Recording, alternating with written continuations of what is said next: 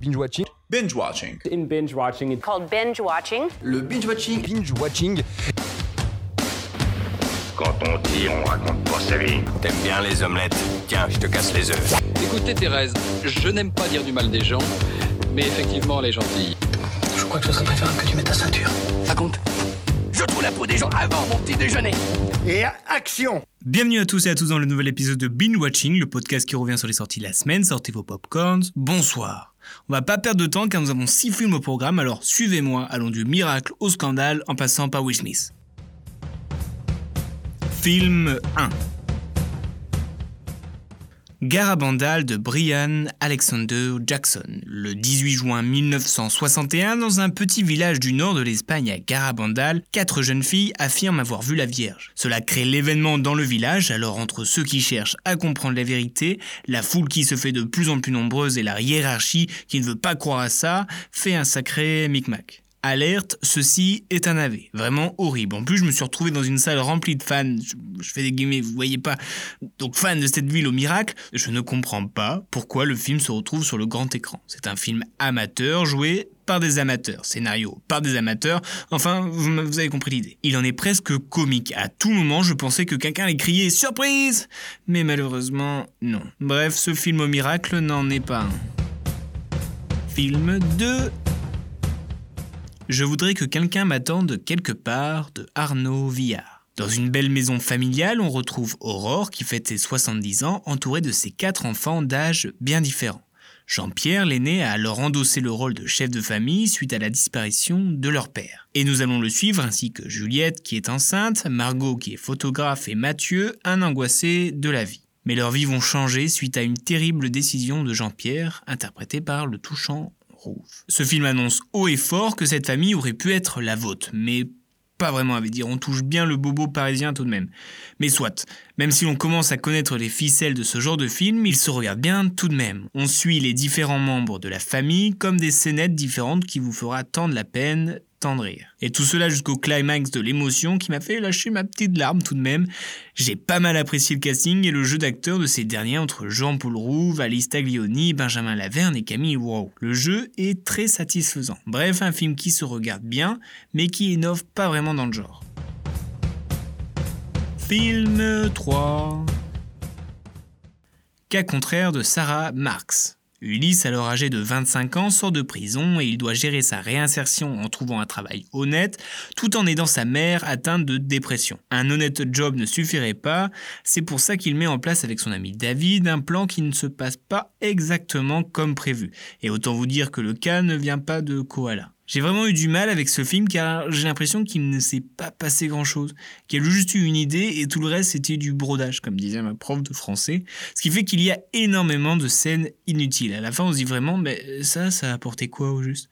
Et je trouve ça dommage en soi car le sujet du film aurait pu être intéressant car inédit. Malgré le jeu d'acteur assez juste, ouf non plus, mais juste, ça a suffi au fait que l'on tourne facilement en rond. Et l'on dirait que plein de chemins s'ouvrent pour au final mener à rien. Bref, cas contraire, je n'en fais pas mon 4 heures. Non, mais là c'est plus possible, vannes comme ça. C'est bon, j'arrête. Film 4 1500 impurs de Abdel Raouf Dafri.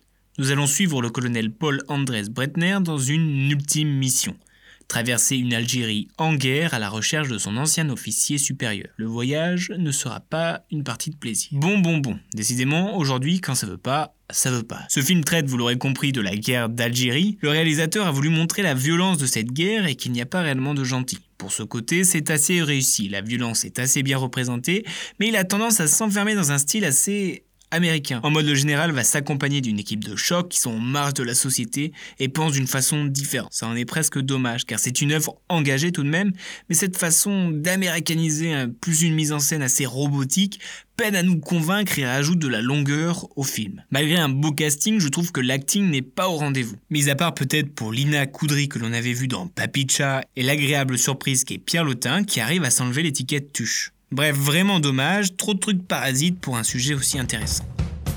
Film 5 Scandale de Jay Roach. Ce film, inspiré de faits réels, nous plonge dans les coulisses d'une chaîne de télévision qu'est l'emblématique Fox News. Nous allons suivre ces femmes journalistes qui ont réussi à briser la loi du silence pour dénoncer l'inconcevable. Ce docu-fiction traite excellemment le sujet et revient étape par étape sur l'affaire du PDG de Fox News, Roger Ailes, un gros salaud qui harcèle et viole ses animatrices aux jupes courtes. Il nous montre bien le point de vue de ces femmes qui osent parler, mais pour quel prix? On voit bien que leurs mots coûtent cher et peuvent risquer leur carrière.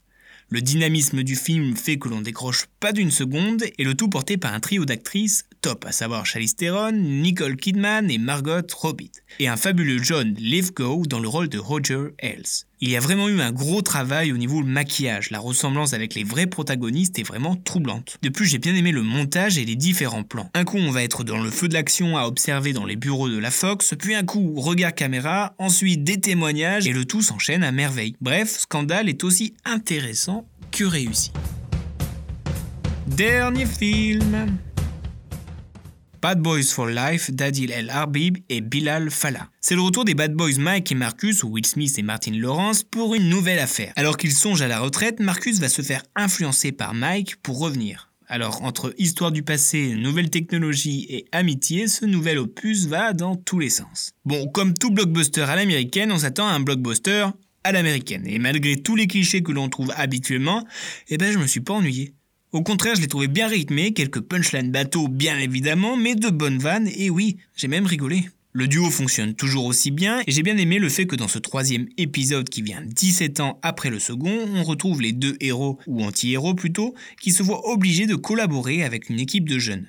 Certes, c'est bateau, mais ça m'a plu. J'ai été surpris avec certaines scènes d'action vraiment bien réalisées avec quelques trouvailles bien sympathiques. Rajoutons à cela des références qui font sourire, comme le fait qu'il parle d'High School Musical alors qu'il y a Vanessa Hudgens, ou le fait que Martin Lawrence dit à Will Smith qu'il se croit dans Men in Black. Bref, ce sont toutes ces petites choses qui font que l'on passe un bon moment, bizarrement. C'est l'heure du alors pour ce qui est du classement, en dernier je mets le chef-d'œuvre Garabandal, puis viendrait cas contraire suivi de près d'un sang impur. Ensuite viendraient les Bad Boys for Life, suivi lui aussi de près de Je voudrais que quelqu'un m'attende quelque part, et le top of the top et Scandale. Foncez le voir. Binge watching c'est terminé, on se retrouve la semaine prochaine avec pas mal de films, notamment un film cubain sur un lion nazi. Euh, enfin je crois. Respecte ton avis, mais en tout cas, c'est pas le mien, donc c'est pas le bon, tu vois ce que je veux dire?